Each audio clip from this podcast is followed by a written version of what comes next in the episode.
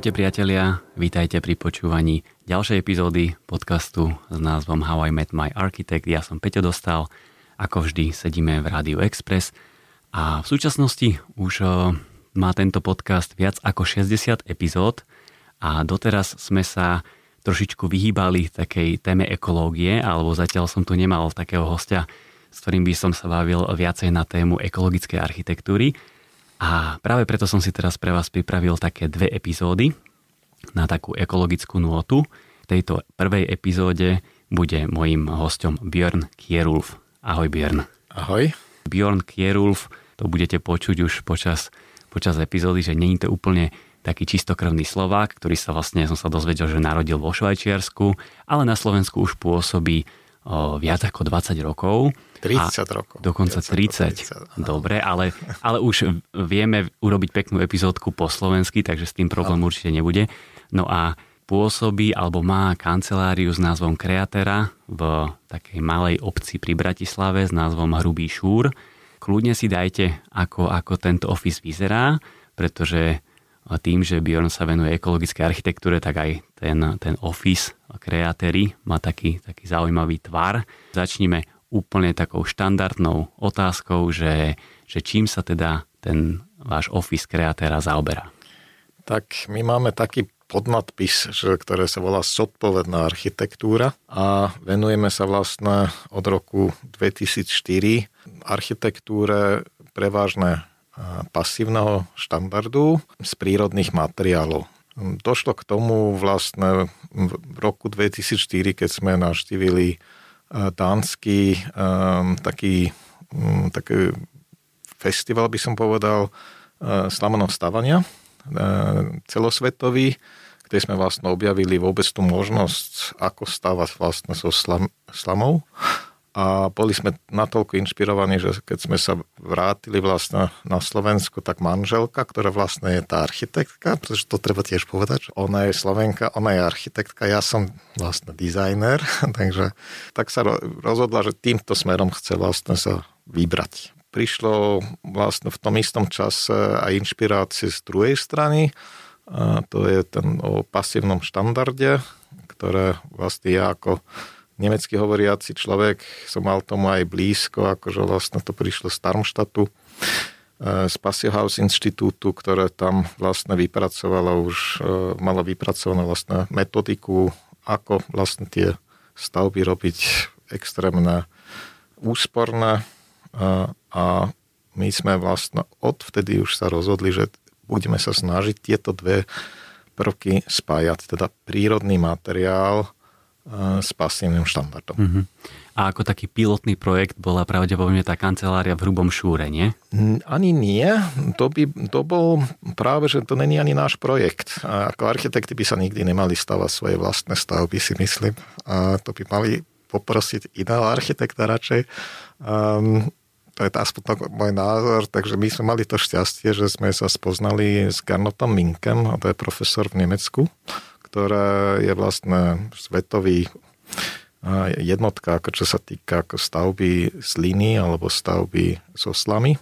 Dokonca aj bambus nabral do svojej práce a on mal túto, tento návrh vlastne pripravený ako, kancelár, eh, ako kaviáren do Portugalska. A my sme to vlastne dohodli, že to spravím ako workshop na Slovensku a budeme z toho spraviť kanceláriu. Mm-hmm. Tak dneska máte kanceláriu, ktorá vyzerá trošku ako taký krtkov dom alebo taký, taká veľmi ekologická stavba pokrytá zeleňou, kruhové okná. Áno, je to dosť taký svetový unikát, sú to vlastne samonosné klemby, aj samonosnú kupolu, všetko postavené vlastne len zo slamených balov bez nejakej e, výraznej e, drevenej konštrukcie, mm-hmm. ktoré by to ešte zosilňovalo. Áno, ja pre poslucháčov naozaj poviem, že skúste si zadať do vyhľadávača ten názov, že kreatéra hrubý šúr, aby ste videli, ako, o akom e, tvare sa bavíme a bude to lepšie pre vašu predstavivosť. Tak ešte trošku ostaňme v tejto téme, že ten office alebo tá budova je teda zo slamy, z hliny, ako stavali sme to v roku 2010, takže 13 rokov. E, funguje to výborne. Máme vlastne každý rok veľmi dobrú ako vnútornú klímu aj v zime, aj v lete. Takže veríme tomu, že to vydrží takto aj najbližších 30 rokov, 40 rokov, možno aj viac. Uh-huh. A koľko teda pracovníkov je v tom ateliéri kreatéra? Um, sme teraz asi desiaty, uh-huh. ktoré pracuje, pracujeme akože na projektoch, takže sme dosť, dosť veľký ateliér už. Lebo ja keď som tam bol u teba na návšteve, tak toto jedno mi prišlo trošičku limitované, že keď sa ocitneš v tom priestore, tak sú tam také jasne definované, také nazvem to niky, uh, aj s oknom, to je to Aha. pracovné miesto tak hneď som mal trošku taký pocit, že to je vlastne ten limitovaný počet aj tých zamestnancov v tej firme, že vy tam proste nemôžete mať aj 40 ľudí, ani keby ste chceli. Nie, to by sa nedalo. Ani, ani nechceme. Akože myslím, že tá veľkosť ako nášho ateliéru je tak ako ten maximum, čo by som ako si želal. Chceme sa špecializovať na niektoré veci a nemyslím si, že tou veľkosťou akože vieme nejakým spôsobom lepšie alebo kvalitnejšie pracovať. Práve mm. naopak keď niekto chce u vás pracovať, tak vy vlastne beriete aj takých ľudí, ktorých to úplne kompletne od nuly naučíte, alebo skôr už vyžadujete niekoho, kto už má nejakú znalosť v tomto type navrhovania? Ako už sme fakt už dlho nenabrali nových ľudí, máme vlastne skalných uh, kolegov, uh, ktoré robia ako veľmi veľa rokov už s nami, ako viac menej stále, takže dobre, máme teraz jedno nového inžiniera, ktorý je tak skvelý, že, že, že už, už vie tie veci ako sám od seba veľmi dobré ako ja tam vlastne snažím vlastne poskytnúť nejaký ten, ten support pri niektorých rozhodnutiach alebo keď povedzme treba nejaké výpočty PHPP urobiť, čo asi budeme si vysvetliť neskôr. Keď spomína, že nikoho ste nenabrali, je to preto, že nie je záujem, že sa vám nikto nehlási, alebo ako to je, že aký je ten dôvod? Ja, asi by sa aj hlásili, akože máme aj mm, občas, ale ani neladame, akože ani a že ste zastabilizovaní Áno, a vyhovuje vám to tak. aj vo vzťahu k tomu, k, tej, k tomu množstvu tej práce, ktorú máte, že všetko zvládate, hej? Presne tak. Aj, aj keby sme prípadne mali tej práce viac, tak by sme asi skôr povedali, že, že nie, že to posunieme potom niekomu inému. Mm-hmm. Pretože vidíme našu úlohu možno aj trošku inak, ako možno len riešiť nejaké projekty. Chceme skôr eh, vzdelávať aj iných architektov, aby robili možno tak ako my. A, takže to je možno trošku inak. E, zvyčajné architekty ako bežné, ako, pretože architekty zvyčajne sú dosť uzavretí, robia pre seba a nie tak často, ako sú ochotní, povedzme sa, podielať ako s detailami alebo riešeniami, ktoré oni vymysleli. Mm-hmm. A u nás je to práve naopak. Ak my sme celkom otvorení, my chceme, aby ostatní vlastne sa naučili, ako narábať s tými prírodnými materiálmi, ako vlastne dosiahnuť ten pasívny štandard, pretože je škoda, mm, keď sa to tak nedieje. Mhm. No a akým spôsobom teda privzdelávate tých architektov, tak ako si spomínal? Tak je to rôznymi spôsobmi. My sme vlastne poskytli niektorým architektom aj nejakú podporu pri e, navrhovaniu, ale pokiaľ používajú materiály, ako je napríklad e, slamené panely Ecococon alebo e, drevené nosné prvky Lignotrend. To sú materiály, ktoré my veľmi dobre poznáme a vlastne vieme poskytnúť vlastne tú technickú podporu pre tento materiál, keď ten architekt s tým chce stavať povedzme nejaký, nejaký dom alebo hmm. budovu. Čiže v prvom rade ja ako architekt si musím teda povedať, že chcel by som postaviť dom zo slamy, z hliny, o, prípadne použiť toto, čo si spomínal. To, ešte ten ekokokún, to si vysvetlíme neskôr, to je Áno. samostatná téma. A vtedy ti viem zavolať, že dobrý deň, že viete mi pomôcť a vy teda ako keby naštartujeme tú spoluprácu v tom projekte. Presne, veľmi rád a našim cieľom by bolo ako, aby iní architekti robili čo najviac to na tom projekte my vlastne len mm, poskytneme nejakú technickú podporu. Mhm. Tak tu sa môžeme veľmi plynulo presne e, presunúť k, alebo posunúť k tej spolupráci s architektmi, pretože spolupracuješ napríklad s Palom Pokorným, dokonca aj s Sadovský sme sa minulé bavili, že si Áno, tiež jeden projekt v tak, e, tak povedz nám, že ako prebieha tá spolupráca s architektmi a čo je teda tá vaša rola? Aj keď sme si už niečo trošku načrtli.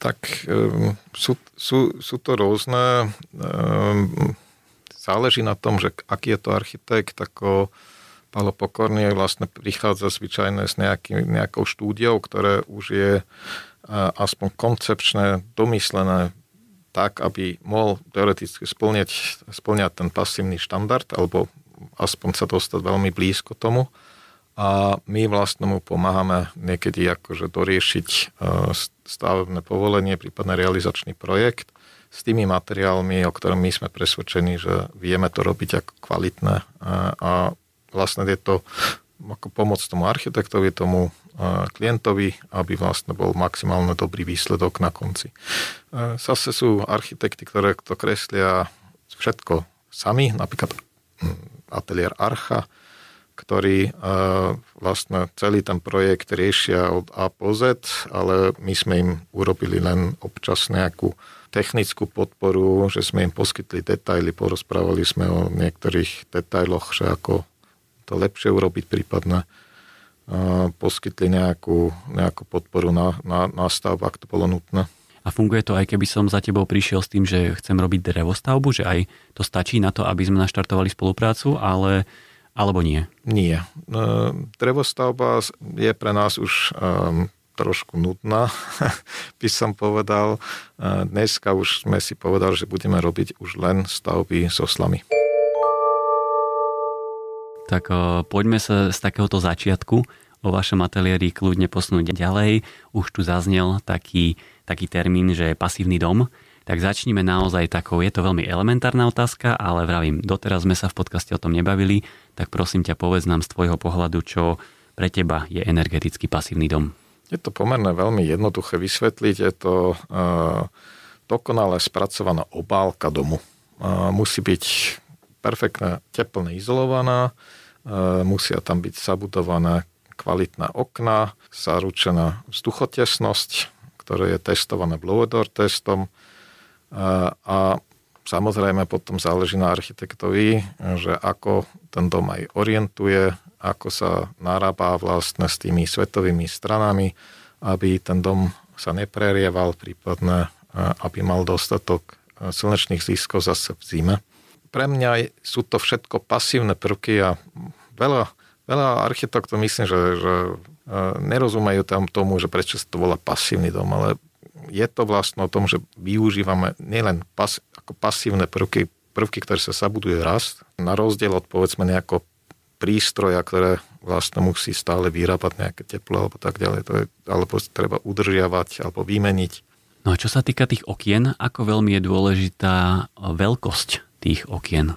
Lebo, lebo to je taký ten, akože taká tá dogma, že najlepšie je, keď sú tie okna malé, hej, aby, aby tá obálka domu, alebo toto sme sa kedysi učili uh-huh. a myslím si, že už sme v tomto ďalej, v tejto téme, že už asi nemáme problém s tým, že máme nejaké väčšie zasklenia, aj na iné strany, ako je tá južná, taká tá vyhrievaná. Ale tak ako do toho vstupuje, vstup, Podľa mňa názoru je to, je to problém. Ako dneska, akože narábať so zasklením je veľmi dôležité a dávať veľké zasklenie akože na východ alebo na západ zvyčajne vedie k tomu, aby tie domy boli prerievané. Takže, pretože slnko je nízke, nedá sa proti tomu slnku veľmi dobre tieniť. Bol, jediná pomocka je, sú vonkajšie žalúzie, takže, ale kto chce mať žalúzie úplne stiahnuté a prípadne ešte aj sklopené, a tie lamely, aby, pretože potom je tma vo vnútri, nedá sa pozerať von, takže to není príjemné. Takže tie okná na východ a západ ako treba obmedziť, pretože chrániť to nejakým spôsobom je zložité. Na juhu naopak, tam sa dajú otvoriť tie okná oveľa ľahšie, dajú sa tam vlastne vytvoriť nejaké presahy, ktoré vlastne tienia, keď slnko je vysoko na oblohe, tak vlastne tieni to okno a v zime zase to slnko ide pomerne hlboko do, do, dovnútra, takže to je aj, aj príjemný vlastne zážitok pre klienta potom. A čo napríklad okna na sever? To je niečo, čomu sa vy snažíte vyhnúť? E, určite menej, pretože tam tie straty cesty, tie okna sú väčšie ako tie zisky. Takže mm, kým, kým na, na severe sú mm, ako jednoznačne vyššie tie straty, na východ a na západ je to viac menej vyrovnané, tak na juhu máme tie zisky a my musíme dávať pozor, ja teraz hovorím o zimnom období, my musíme dávať pozor, aby to bolo vyvážené v tom projekte a na to používam práve ten nástroj PHPP, ktorý si to nasimilujeme, teda vyskúšame rôzne veľkosti okien, prípadne to optimalizujeme. No už druhýkrát si spomenul PHPP, ano. tak prosím ťa, kľudne nám vysvetli, čo je to PHPP. Áno, PHPP je, je vlastne preklad Passive House Projektierungspaket, alebo Passive House eh, Planning Package, eh, funguje to v obidvoch jazykoch a je to vlastne skrátka sa Excelovú eh, nástroj, ktorý funguje vlastne ako tabulkový a to je jeden z najnáročnejších tabulkových ako nástrojov, ktoré som niekedy videl, ale dajú sa tam vlastne vyplniť jednak plochy, úhodnoty, vybrať si okien, ich charakteristiky, orientácie tých jednotlivých prvkov. Vlastne sa vytvorí, dá sa povedať, nejaká simulácia fyzikálna na základe výpočtu, ktoré vlastne nám dáva odpoveď na to, aké teplné stratu napríklad ten dom má, aké je prerievanie, povedzme, predpovedané akože v letnom období. A na základe toho vieme potom aj navrnúť, povedzme, nejakú vykurovanie alebo chladenie v lete. No a v akej fáze projektu je ideálne zapojiť už e, tento PHPP nástroj, čo je teda komplexná tabulka, ale že kedy sa to oplatí už rovno v štúdii, že keď už ja ako architekt si navrhnem ten projekt a už viem, aké mám okná, aké mám veľké fasády. Zatiaľ nemusím vedieť úplne detaily, ale už mám takú tú predstavu o tom dome. Áno, čím skôr sa s tým začne, tým lepšie. Minimálne už pri štúdii by bolo dobre to nahodiť, ale záleží aj na skúsenosti architekta. Sú architekti, ktoré už keď s tým za dlho roky vlastne zaoberajú, ako, ako my, tak my to vieme už nakresliť tak, že to odhadneme, dá sa povedať, na prvý krát celkom presne, že už, už to tak podvedome navrnieme správne a si to potom len verifikujeme. E, sú ale prípady, keď práve začneme od výpočtu, vôbec nič nekreslíme, ale náhodíme len nejaké predpokladné poklady ako stien a, a okien a otvorov, e, aby sme vôbec vedeli nejakým spôsobom vyskúšať, ako sa správa ten dom. Jeden príklad spomeniem. Riešim projekt pre mojho brata v, v Kanab, Utah, US. A to je jednak vysoko, ako položené, vyše 2000 metrov výške, ale je tam veľmi slnečno.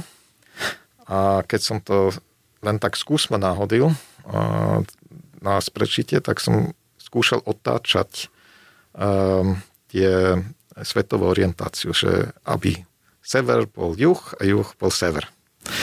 A ten výsledok bol skoro rovnaký. A to sa málo kedy stáva. A to mi umožnilo vlastne na severnej strane zrazu používať väčšie skla, pretože práve tým, tým smerom má väč, e, krásne výhľady na také červené, také zrazy ako v tých, tých horách.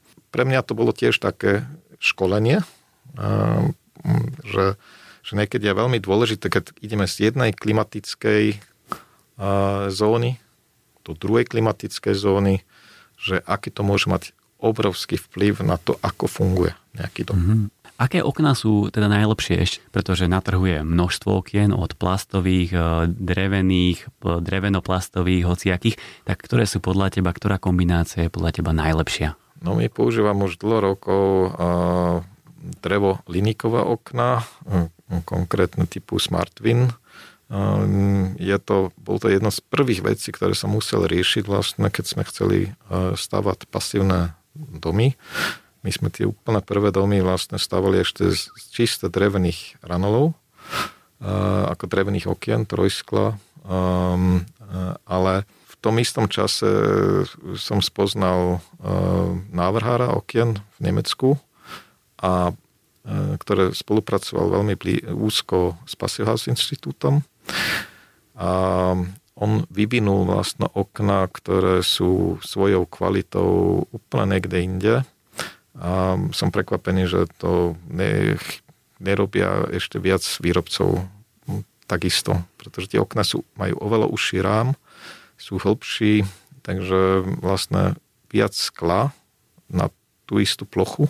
Pre architektov ideálne aj vzhľadovo, ako to sú krásne okna, a, a, a ešte aj prepasívny štandard, pretože cez sklo mám vlastne menšie straty ako cez rám. Cez sklo ja síce straty mám, ale mám aj zisky.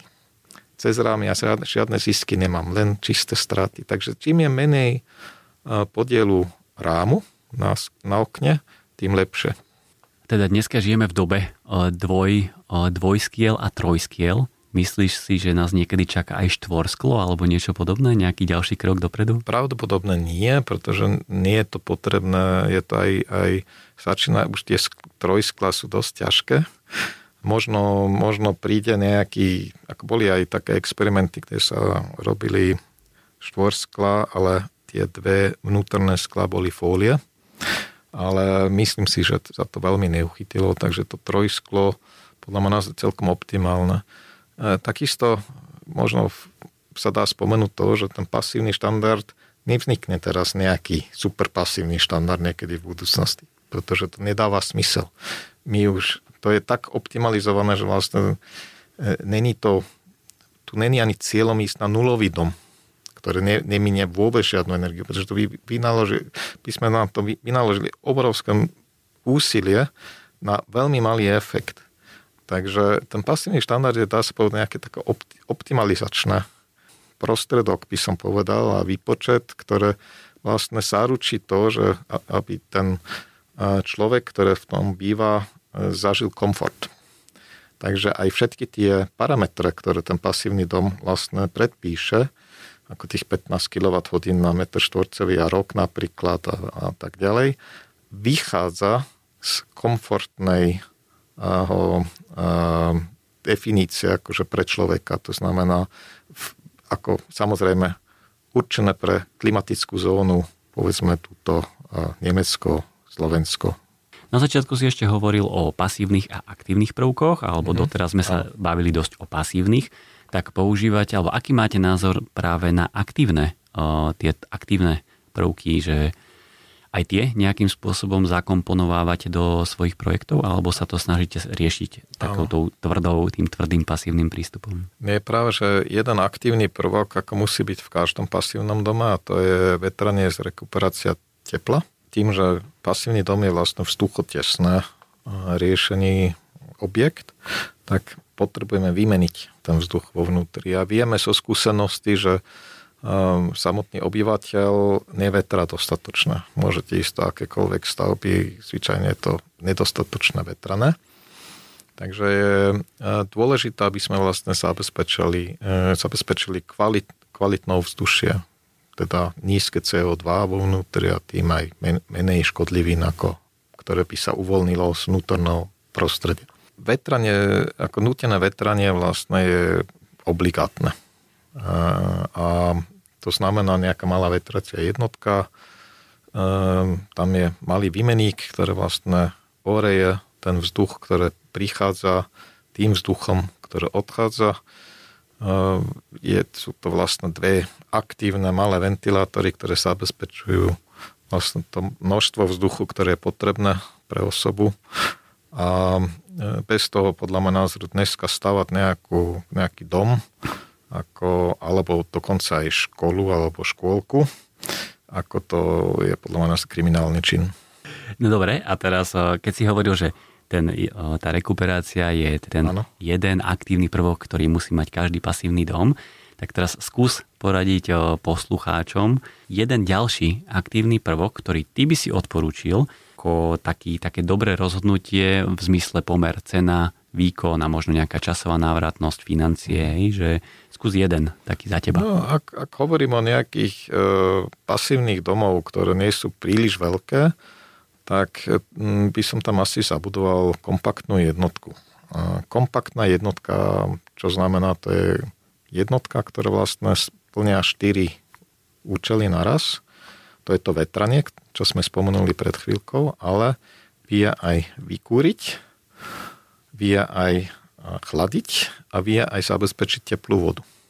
Spolu s vetraním vlastne sú to tie štyri funkcie, ktoré tá jednotka vie zabezpečiť e, jednej, dá sa povedať, krabice a vie to robiť synergicky tak, aby sa navzájom podporili. Tá výhoda je, že to bere veľmi málo priestoru, taká kompaktná jednotka a zabezpečí vlastne pre ten dom úplne všetko. Aby to ľudia aj rozumeli, o čom hovorím, to v tej kompaktnej jednotke je vlastne zabudované malé teplné čerpadlo, ktoré vlastne bere teplo zo vzduchu a tým vlastne to, tú vodu alebo to vykurovanie vlastne zabezpečí. Len ten výkon je taký malý, že to funguje len pre pasívne domy. Takže mm-hmm. neskúste to, povedzme, zabudovať to nejako bežná domu, ktoré není dobre zateplený, pretože ako záručné prídu sa stiažovať potom. Mm-hmm. Potom je ako keby ďalšia téma, že jedna vec je vyprojektovať a navrhnúť mm. ekologickú stavbu a pasívny dom a druhá vec je ho zrealizovať v zmysle skôr v nadväznosti na šikovnosť a odbornosť tých samotných remeselníkov, ktorí už to realizujú na stavbe. Vieš, aby ti nepre, neprepichli teraz nejakú hydroizoláciu a tak, že ti vlastne znehodnotia to, čo ty máš aj dobre vypočítané, do, dobre navrhnuté v rámci konštrukčného detailu, tak ako toto vy zohľadňujete? Ale začne to pri tom projektovaniu, pretože ak je to naprojektované tak, aby sa to na stavbe robilo ťažko, tak nebude to funkčné a nebude to dobre fungovať. Musí to byť navrhnuté tak, aby ten remeselník to vedel aj realizovať. E, sú to vlastne dve hlavné prvky, ktoré na stavbe sa musia zabezpečiť. Jednak je, sú to teplné mosty, ktoré sa majú redukovať, takže musí to byť navrhnuté tak, aby tých teplných mostov tam e, zbytočne nevzniklo detailným projektovaním, detailami a tak ďalej. Toto sa dá vyriešiť pomerne ľahko. Potom trošku zložitejšie je naučiť remeselníkov, aby zabezpečili tú vzduchotesnosť tej opálky. Veľakrát e, sú na stavbe remeselníci, ktoré ešte nezažili ani blower test, nevedia presne, že čo to znamená e, vytvoriť nejaký tlakovú skúšku akože nejakého celého domu a sú potom prekvapení, že, že im, im to netesní. A, takže, e, ale aj tu ten projekt hrá veľkú rolu, pretože ak je to zložité, túto vzduchotesnú e, rovinu zabezpečiť, samozrejme to riziko je väčšie, ako keď je to jednoduché. A vy máte nejakú, nejaké také už partie robotníkov, ktoré vždy ako keby to s vami realizujú, to znamená, že sú nejakým spôsobom zaškolení? Áno, e, snažíme e, vlastne jednak používať partie, ktoré vieme, že to už poznajú tieto ako postupy a vedia, ako to robiť, ale zároveň práve aj tu sa snažíme osloviť nových stavbarov, tesárov, ktoré možno ešte nikdy takto nestavali a rady pošleme potom niekoho skúseného k ním na výpomoc, ktoré im to vysvetlí. No myslím, že sa môžeme aj zase posunúť ďalej, lebo spomínal si, že teda drevostavby sú pre vás trošku nudné, tak sa poďme presunúť do témy ekokokún, čo je povedzme, že stávanie so slamy, z dreva a so slamy. Tak o, predstav nám prosím ťa celý tento projekt ekokokún. Áno, ekokokon, ako niekto to hovorí ekokokún, niekto hovorí ekokokon a, a, a tak ďalej, ale je to vlastne myšlienka ako cez modulárne stavebné prvky, ktoré sú vlastne predvyrobené a vyplnené slamou, ako tá slama tam funguje ako izolant, sa vie postaviť akákoľvek stavba. A ja som sa k tomu dostal ešte v roku 2010, keď sme stavali tú slamenú kupolu, pretože prišli Litovčania, ktoré mali e, večer jednu prezentáciu, ukázali nám tie krásne panely, s ktorými oni stavajú ako v Litve. Síce ešte boli akože vyplnené takými slamenými balmi, ale ten princíp vlastne je presne ten istý ako, ako, ako je dnes. Ja som im vtedy ako povedal, že musia tú slamu trošku inak ukladať do tých, do tých panelov, pretože tak ako sú uložené, tá teplná strata je trošku vyššia, ako keby tá slama bola krížom krážom. A dva mesiace neskôr mi poslali obrázok, že á, už, už, už tá slama je krížom krážom v paneli a vyzerá to aj oveľa lepšie, takže ďakujeme. Aha, čiže ty si tomu najprv nerozumel, ale hneď si im povedal, ako to majú ukladať, hej? Ja som im, ne, presne tak, ja som im nepovedal, že ako, ako to vylepšiť, to je, to je taký môj, môj prístup k veciam, a keď vidím niečo. Uh, ale každopádne ako ten tie panely boli tak presvedčivé a dobré, že my sme sa rozhodli hneď prvé dva domy stavať z toho v roku 2011. Prvý vznikol v Stupave, druhý v Patoč Altenburgu, tu hneď s Aranicami v Rakúsku. A obidve v pasívnom štandarde do dneska fungujú výborné, takže sú to domy, ktoré, ako, ktoré ma, ma potešili, poviem to tak. A je tam naozaj, je to podmienené nejakou modularitou, tieto prvky, alebo ja keď si proste, keď za tebou prídem s, s rôznym tvarom domu, tak sa to dá na to nastaviť. Presne tak. To bolo tá ich výhoda, že uh, tie panely sa dajú vlastne šírkovo nastaviť na akýkoľvek, dá sa povedať, skoro rozmer. Uh, keď ten, tá stena je trošku väčšia, tak sa so skrutkuje viac panelov dokopy. Keď sa nechá nejaký panel uh, voľný, tak je to otvor prípadne preklad sa dá ešte vyrobiť, ktoré má presný rozmer nad tým oknom tým istým princípom. Takže my vlastne modulárne vieme poskladať akýkoľvek návrh. Mm-hmm. Keď sa rozprávame o stavaní zo slamy, tak jedna z prvých vecí, ktoré ma napadne, je problém s požiarom. Áno. Tak prosím ťa, predstav nám aj, alebo vyvráť nám, o, možno trošku predbieham, tento mýtus, alebo ako je to teda ekokokún modulárny prvok versus eh, požiarná ochrana? Áno. Treba povedať, že voľná slama horí asi celkom dobre, pretože má veľa vzduchu medzi e, steblami, ale keď je ten, tá slama stlačená na tých 110-115 kg na kubík, ako my, my to máme v týchto paneloch, tak vlastne tam poprvé není veľa vzduchu a tá slama obsahuje veľa silika, ktorý je vlastne prírodzený, ehm, prírodzený protipožiarná látka, takže ten povrch iba karbonizuje a tá izolačná schopnosť dokonca chráni tie spodné vrstvy, aby sa vznietili.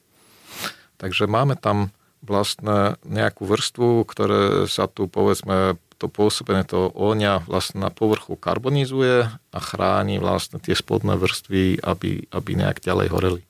Takže no, tie skúsenosti sú mimoriadne dobré, obzvlášť v kombinácie e, napríklad s linenou omietkou, ktoré sa môže nanášať priamo na tú slamu. Vtedy sme dosiahli vlastne až 120 e, minútovú protipožiarnú odolnosť. Um, takže uh, s tým sa dá aspoň teoreticky stávať skoro čokoľvek. No a čo na to naozaj naša požiarná norma? tak tam je to trošku zložitejšie, pretože ide aj o horlavosti samotnej izolácie. Drevostavby dneska sa dajú urobiť aj do 5. poschodí na Slovensku, pričom sa musia používať, ak tá drevostavba je vyššia ako 3 poschodia, tak musia sa používať izolácie, ktoré sú nehorlavé. No tá naša izolácia, tá slama je horlavá, ako, takže na Slovensku sme zatiaľ limitované na tie tri poschodia. Ale viem o tom, že sa pracuje na zmene legislatívy alebo nejaké doložky a som presvedčený o tom, že aj Slovensku sa prispôsobí európskym zvyklostiam. A, a v akom smere? A bude sa, no, že sa bude môcť e, stavať domy alebo budovy e, z dreva z prírodných materiálov, ktoré sú vyššie podstatné a... vyššie, podstatné vyššie ako, ako sú dneska v legislatíve. Predsa akože len tu vo Viedni stojí drevená stavba, ktorá má, myslím, že 23 poschody.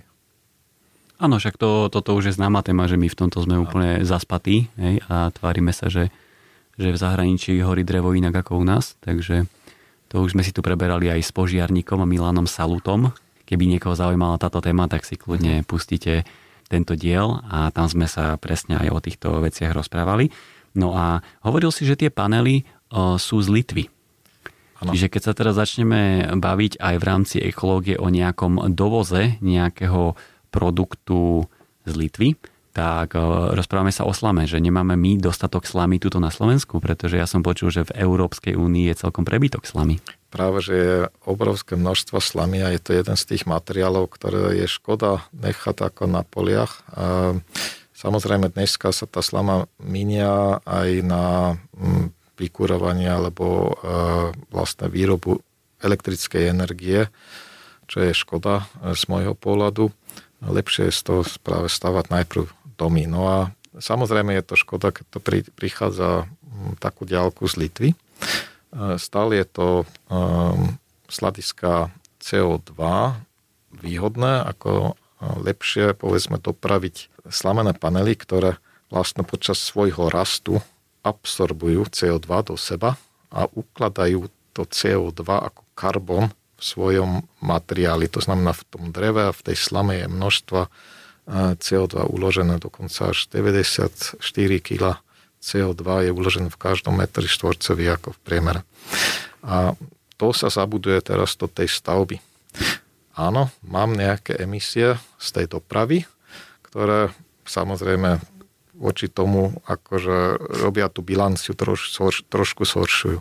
Ale je to určite lepšie, ako keby som povedzme mal iný materiál, ktorý je energeticky oveľa náročnejšie vo výrobe, napríklad tela, ktoré vyžaduje obrovské množstvo tepla len na ich vypálenie a potom ich musím, sú aj ťažké, takže ich musím aj, aj dopraviť možno e, kratšie, ale zase na viacerých kamionoch plus ešte musím mať ešte e, náročnejšie materiály na výstavbe a hlavne v tom materiáli není žiadne CO2 uložené. Tam je len, len vytvárané emisie počas výroby. Ten rozdiel je zásadný. No a chystá sa nejaká výroba aj u nás na Slovensku?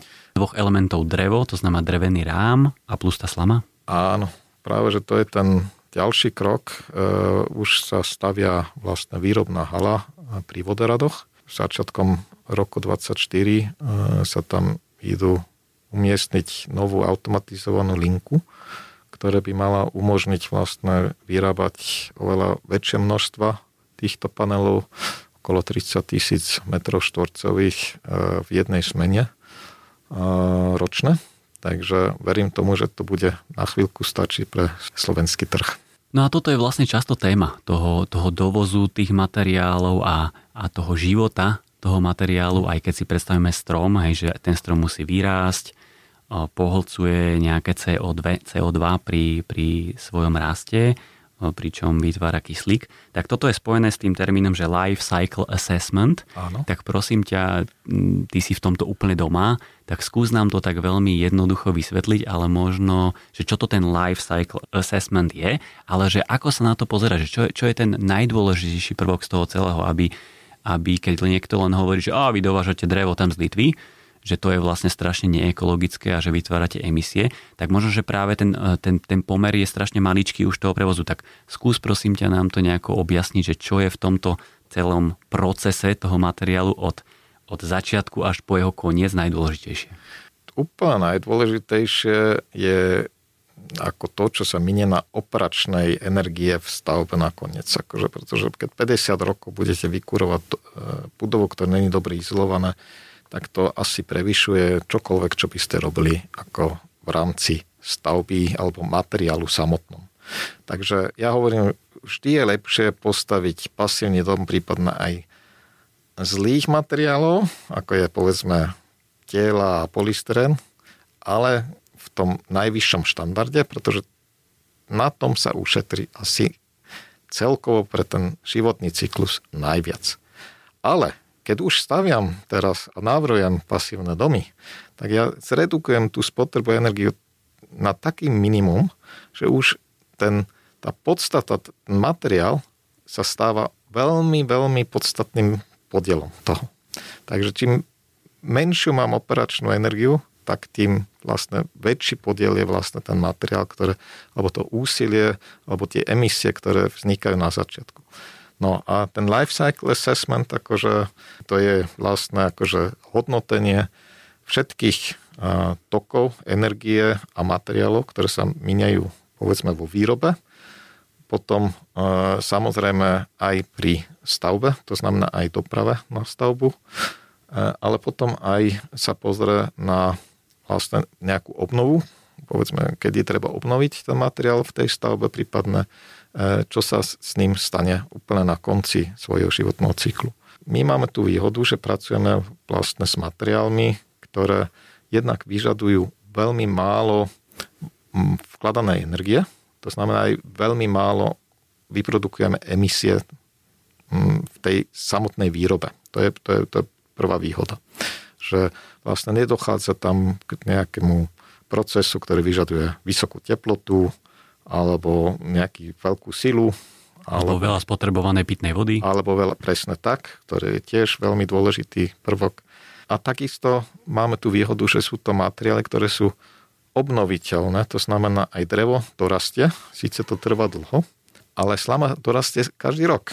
Takže vlastne sa regeneruje, regeneruje vlastne znovu a znovu môžeme vlastne brať nejakú tú slamu. Aj tu treba dávať pozor, nemalo by sa miniať alebo brať viac ako povedzme jedna tretina tej slamy z toho pola.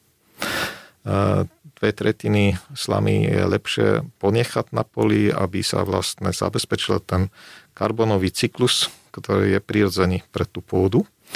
Takže farmári o tomto vedia, takže e, aj dneska e, vlastne dostávajú nejaké podpory ako, mm, ako z Európskej únie, ak ponechajú nejakú časť tej slamy ako v tej pôde, pretože sa pôda, pôda nie je navždy. Ak pôjdeme takto ďalej, ako robíme dneska, tak tá pôda je do 50 rokov úplne zničená. Ne, už nebude mať vlastné živiny, aby vôbec produkovala nejaké, nejaké jedlo. Takže je veľmi dôležité tento karbonový cyklus zachovať, ale dá sa bez problémov ubrať nejaký, nejakú časť, ktoré my teda ako vlastne bez nejakých veľkých procesov vieme vlastne prepracovať do tej slamy. My iba stlačíme a vlastne nič nepridávame, e, skoro ne, neopracujeme nejakým spôsobom, len stlačíme vlastne do tých rámov. A skúsim dať teraz aj takú konkrétnu otázku, že vieme si niečo povedať aj k, k cene, že koľko takýto slamený dom stojí na meter štvorcový, úplne tak rámcovo, v rámci porovnania teraz k tej železobetonovej alebo tehlovej stavbe?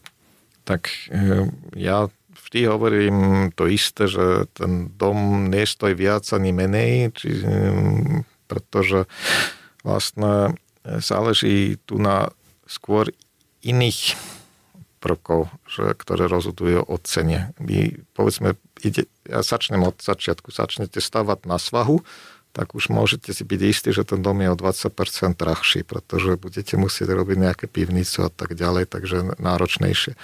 E, začnete stavať niekde, ktoré není do, dobre prístupné, tak to vás tiež stojí o 15% viac. Ak postavíte akože e, dom teraz ako stieli alebo, alebo streva alebo soslami, tá cena bude rovnaká.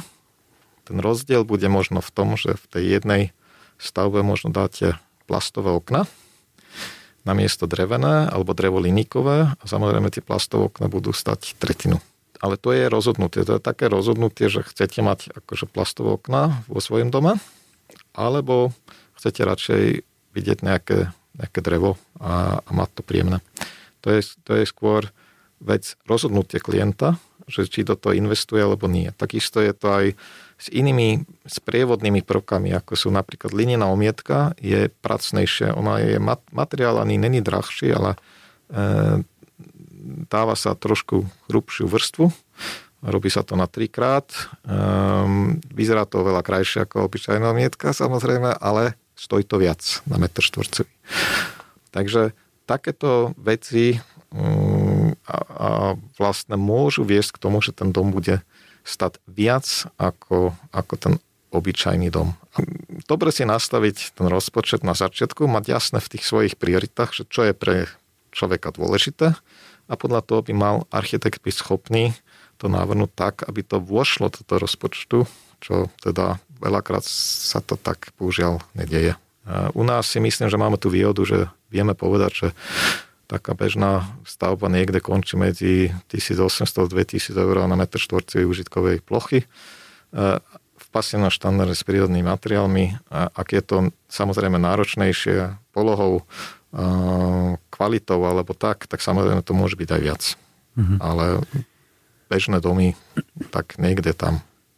No a ja keď chcem teda na Slovensku v našich podmienkach si chcem postaviť len povedzme naozaj energeticky pasívny dom, tak mám možnosť získať nejakú dotáciu od štátu? E, ako tie dotačné programy na Slovensku sú skôr e, na to, aby sa získalo povedzme nejakú podporu na nejaké teplné čerpadlo e, alebo na nejaké solárne panely alebo na nejaké sateplenie. Na, konkrétne na to, aby sa vytvoril nejaký pasívny dom, nie. Pri tej obnove starých domov, tak tam tá podpora, myslím, že je musí byť preukázaná aj nejakým zlepšením energetických vlastností stavby.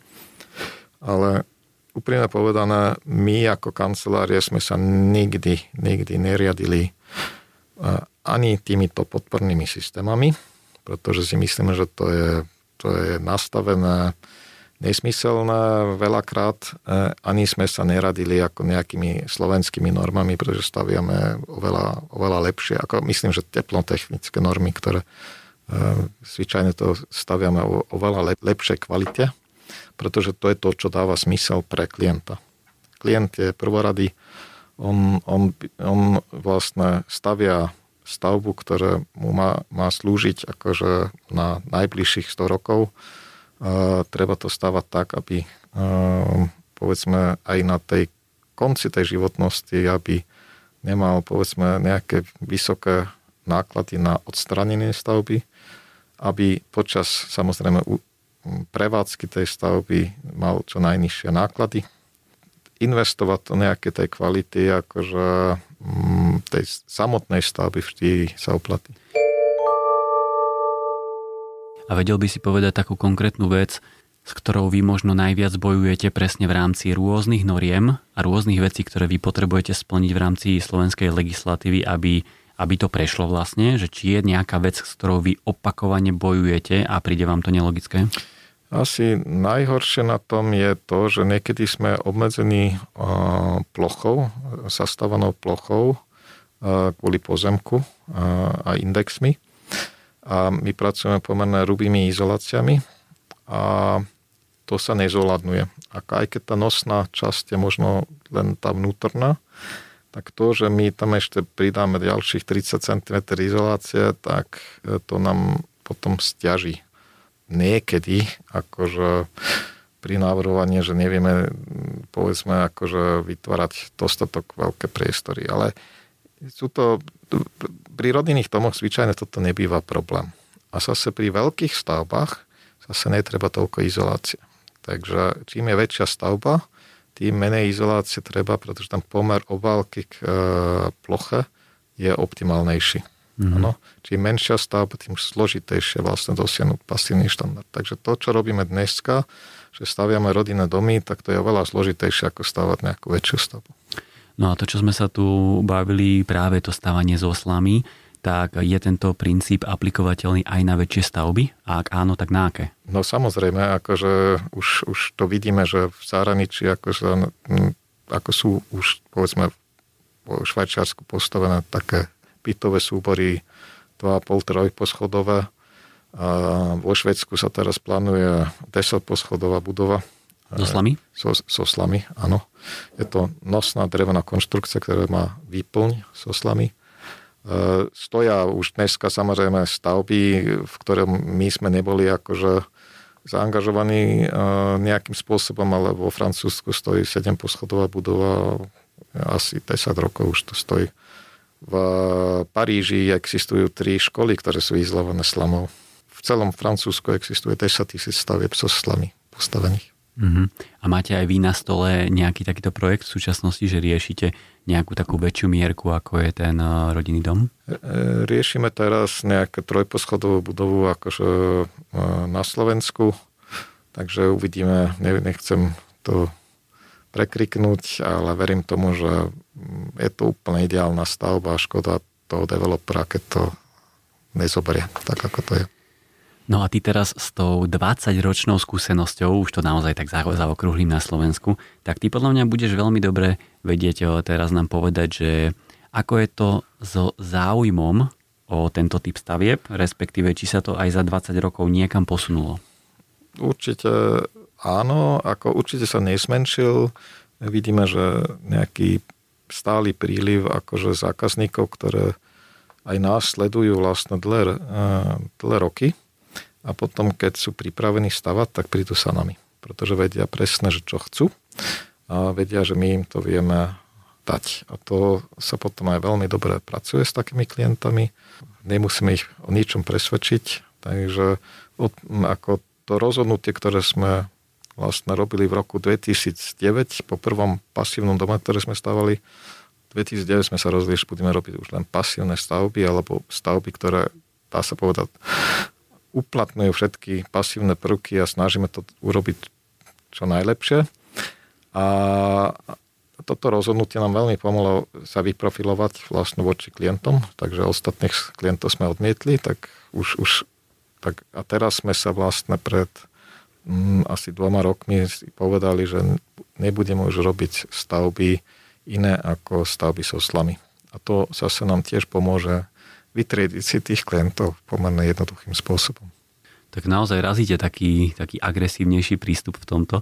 Ale ako sa ty pozeráš vlastne na, na ten zbytok? Pretože pomerovo poviem, že vyrobíte možno 1%, hej, teraz som to možno prehnal, ale 99% je naozaj tých železobetonových, tehlových a ano. polystyrenových stavieb. Tak ako ty sa na toto pozeráš, že Nedostal si sa náhodou do, do takej pozície takého až ekoteroristu, že vlastne, že všetko naokolo ti príde zle a iba ten, tento tvoj prístup alebo tento princíp, ktorý je naozaj akože udržateľný, je ten správny? Že nehneváš sa na ostatných? Nie, nie, nie, vôbec nech, nech si robia. Ja to berem tak, že to je beh na dlhú trať a e, ja ako my máme tam ten podnadpis, že zodpovedná architektúra som aj spomenul na začiatku a pre mňa by to znamenalo byť dosť nezodpovedný, keď viem, že takýmto spôsobom vytváram lepšiu vnútornú klímu, lepšie fungujúci dom za rovnaké cenu, by som povedal, ale s vyššou spokojnosťou ako klienta, tak prečo by som to mal robiť z iná, iného materiálu? Ako,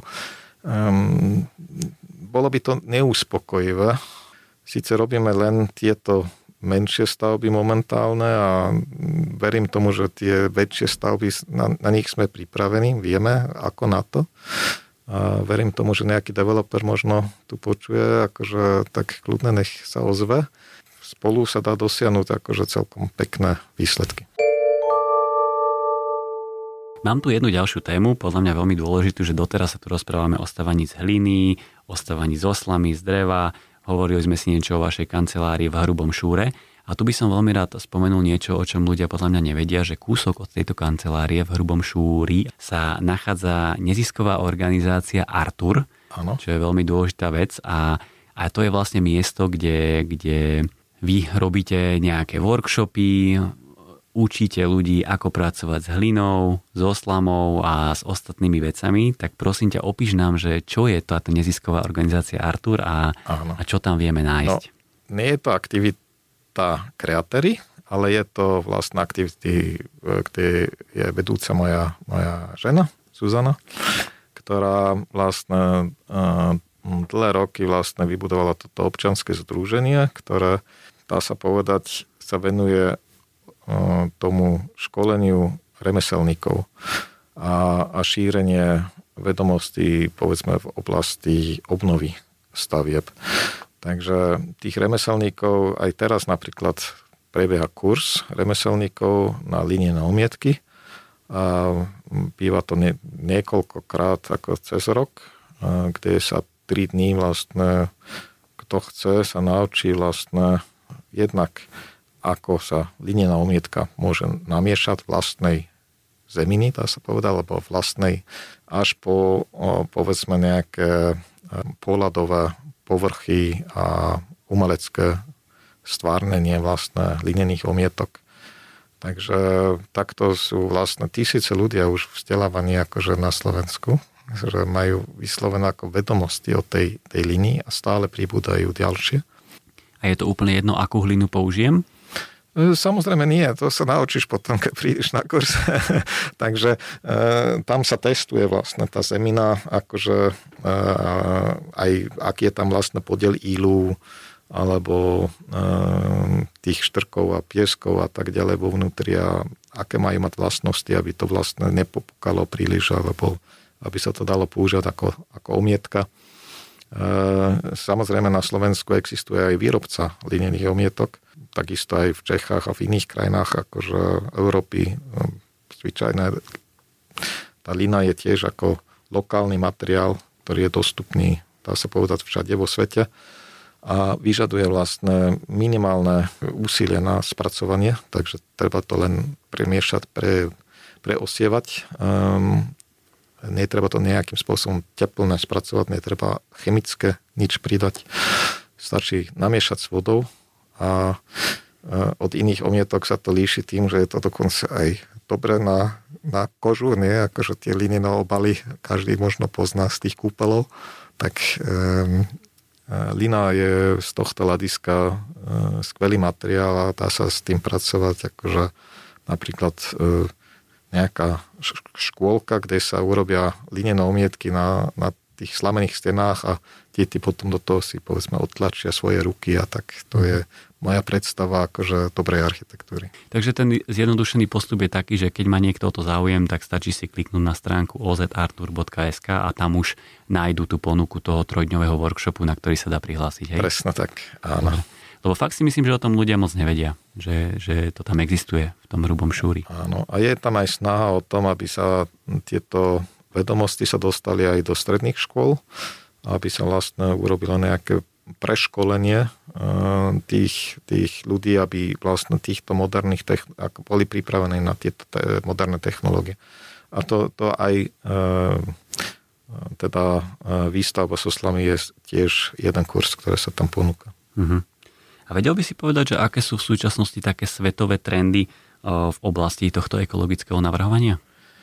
Tak asi každý to vidí, že drevo, drevo, drevo, drevo, akože čo najviac drevo použiť všade a, a čo najvyššie. To je to, čo je ako, dá sa povedať, sexy, ako pre väčšinu architektov.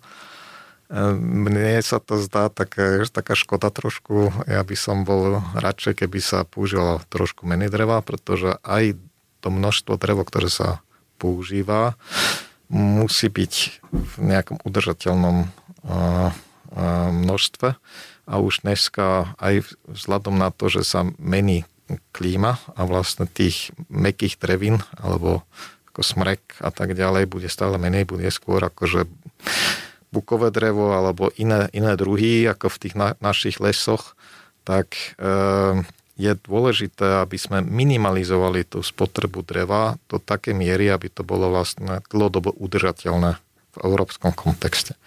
A to znamená, že aj len tak stavať z CLT bez rozmýšľania není asi celkom cesta vpred.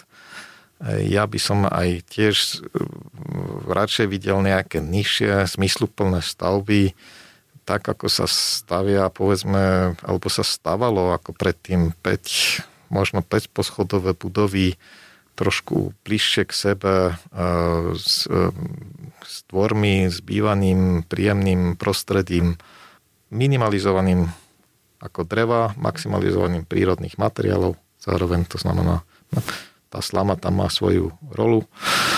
Týmto, týmto optimalizačným procesom využívaním materiálov aj optimalizáciou vlastne toho urbanistického stvárnenia, to by malo byť vlastne akože tá výzva architektov z môjho pohľadu. A myslím si, že v niektorých miestach sa to, sa to darí akože dosiahnuť um, tieto výškové budovy podľa mňa nie sú riešením. Lebo potom jeden zo takých tiež súčasných uh, trendov, ktorý ide dopredu, je Remet Earth, tak to je možno niekde medzi, medzi tým, tak skús nám povedať, aký je tvoj názor napríklad na tento princíp. Ako e, nabíjaná línia, línia ako steny sú, sú krásne, akože keď je to, môže sa to vlastne do, do, uh, um, vlastne strateného debnenie alebo do debnenia vlastne sa nabije rôzne vrstvy línií. Tá lína môže mať aj rôznu farebnosť, vytvárajú sa tam vlastne fakt krásne, vrstvy. krásne vrstvy. Hm. Nie je to ale materiál, s ktorým by sa dalo akože efektívne stavať, ani vytvoriť nejaké nosné steny, len do, do istej výšky.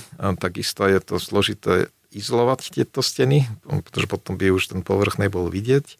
Je len čiastočno odolný voči daždi, ako sú príklady, ale treba ako sa s tým potom vysporiadať špeciálne a je to pracné, ako vonkajšie nejaké takéto prvky.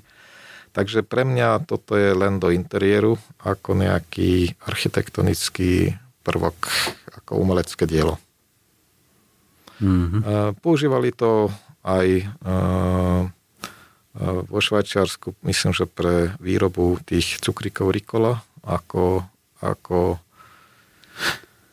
ako e, prvky, ktoré boli prefabrikované a potom na, na sebe naukladané ako to pre, pre ich sklady a, a výrobnú technológiu. A Takže to je veľká hala. Áno, veľká hala, áno. Tieto nabíjané linené, áno, e, sa prefabrikovali a naukladali na sebe, ten výsledok je prekrásny, ako vôbec není to a, a aj funkčný na ten účel. Takže si myslím, že to je, to je dobré, dobrý využitie toho materiálu, len samozrejme tie náklady, ktoré boli s tým spojené na tú stavbu, boli podstatne vyššie ako nejakej inej iného materiálu. Takže potom treba klásť otázku, že áno, ten materiál možno bol lacný, ale to obrovské množstvo, ktoré bolo treba prevážať z rôznych miest, prepraviť akože potom na stavbu ako a, a tá nákladnosť ako bola, bola veľmi vysoká. Aj napriek tejto efektivizácie. Vieš čo, myslím, že sme to tak celkom pekne prešli. Podľa mňa aj tú tvoju tvorbu, aj ten ekologický prístup, ale ešte predtým, ako sa dostaneme k pravidelnej rubrike na záver, tak by som ťa poprosil o trošku takú sumarizáciu, aby sme si to tak zosumarizovali, že, že čo je teda pre teba ten ekologický prístup, alebo čo je ekológia v architektúre? Ten, ten absolútne ekologický prístup je, že menej je viac, ako, takže mali by sme začať od toho, že nestávať niečo, čo netreba. Podľa správnosti by sme sa mali venovať ako aj obnove stavieb, viac ako napríklad nejakých novostavieb Nerobíme to dostatočne ani v našom ateliéri, pretože sme inak zameraní, ale považujem to za veľmi dôležitý odkaz do budúcnosti, že obnoviť staré stavby, ponechať čo najviac toho, čo už stojí, je dôležité. Ak sa stavia nové, tak stavať menej.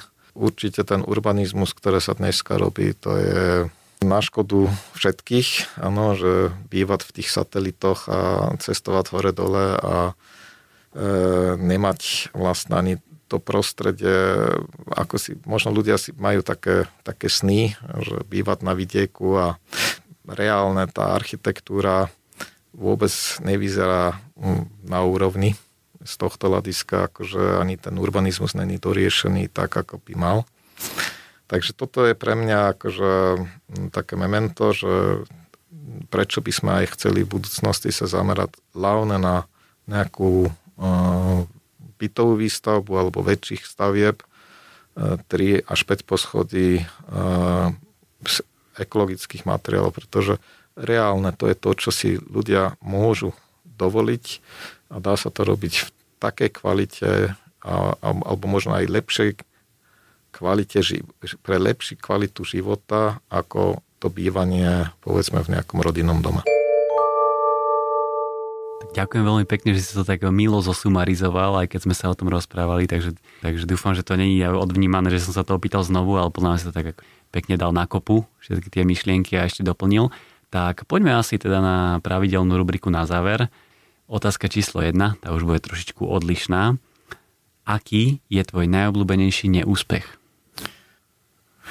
No, ja, ja mám s touto otázkou taký problém, ja neviem si presne predstaviť, že o aký neúspech ako by som vôbec niekedy mal, akože to možno vôbec si neviem spomenúť, ako poviem, akože, a, a že by sa to otočilo akože k niečomu dobrému. E, to by som mohol ako uplatniť niekde inde, akože skôr v tej mojej všeobecnej filozofie života. A to je, že keď sa zlé veci dejú, tak ja som presvedčený o tom, že vždy z toho má človek potom dve možnosti, ako z toho urobiť niečo dobré, alebo potom, alebo aj, aj, aj zlé. Ale má ten výber a zvyčajne vo väčšiných prípadoch vyjde niečo dobré. Aká je tvoja najhoršia vlastnosť? Ja, ja si mm, viem občas tak prí, byť príliš tvrdolavý. Takže ja som, mám moje predstavy, e, snažím ich možno príliš presadzovať, e, nedostatočné počúvam iných Takže um, určite sa to dá zlepšiť. A pracuješ na tom zlepšení? Um, verím tomu, že áno. Zatiaľ e, kolegovia, ktoré so mnou pracujú, ako vydržia, takže e, vyzerá, že, že, že je to v rámci tolerancie. Aká je tvoja najlepšia vlastnosť? Mm, asi viem synergicky rozmýšľať, takže viem rozmýšľať, ako sa veci vedia sa navzájom podporiť, ako sa vedia vlastne nejak možno aj nesúvisiace veci pospájať, aby vznikla lepšie veci.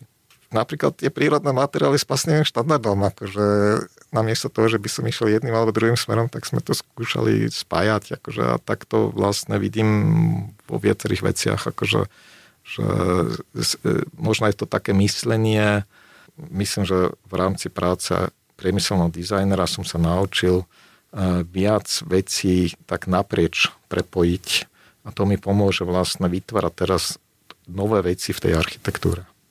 Byt alebo dom? Ja by som asi vybral byt. Byt a prečo? No práve kvôli tomu, čo som hovoril aj predtým. A poprvé nemám čas na záradu, to je aj vidieť u nás. A po druhé... Ale žiješ v dome, treba povedať? Áno, žijem v dome. A, a po druhé si myslím, že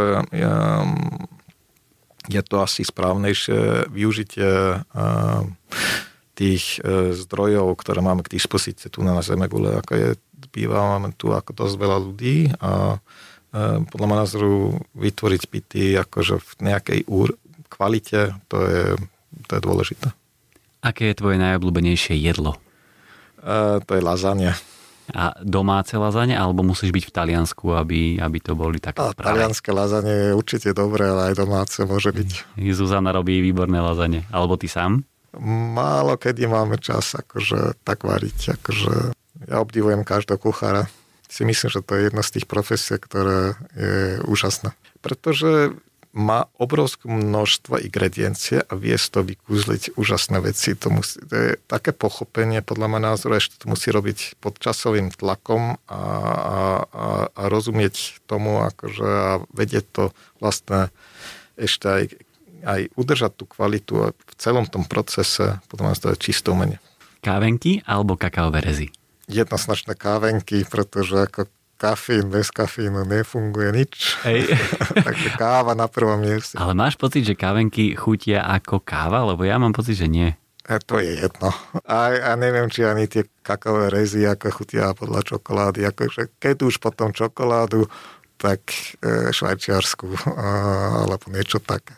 A v Norsku máme také, takú čokoláda, ktorá sa volá Mokkabenner, to sú také čokoládové srnka kávy, ale sú čokoláda s kávou. To, to na to sa ani kávenka nechytá. Bohužiaľ nie.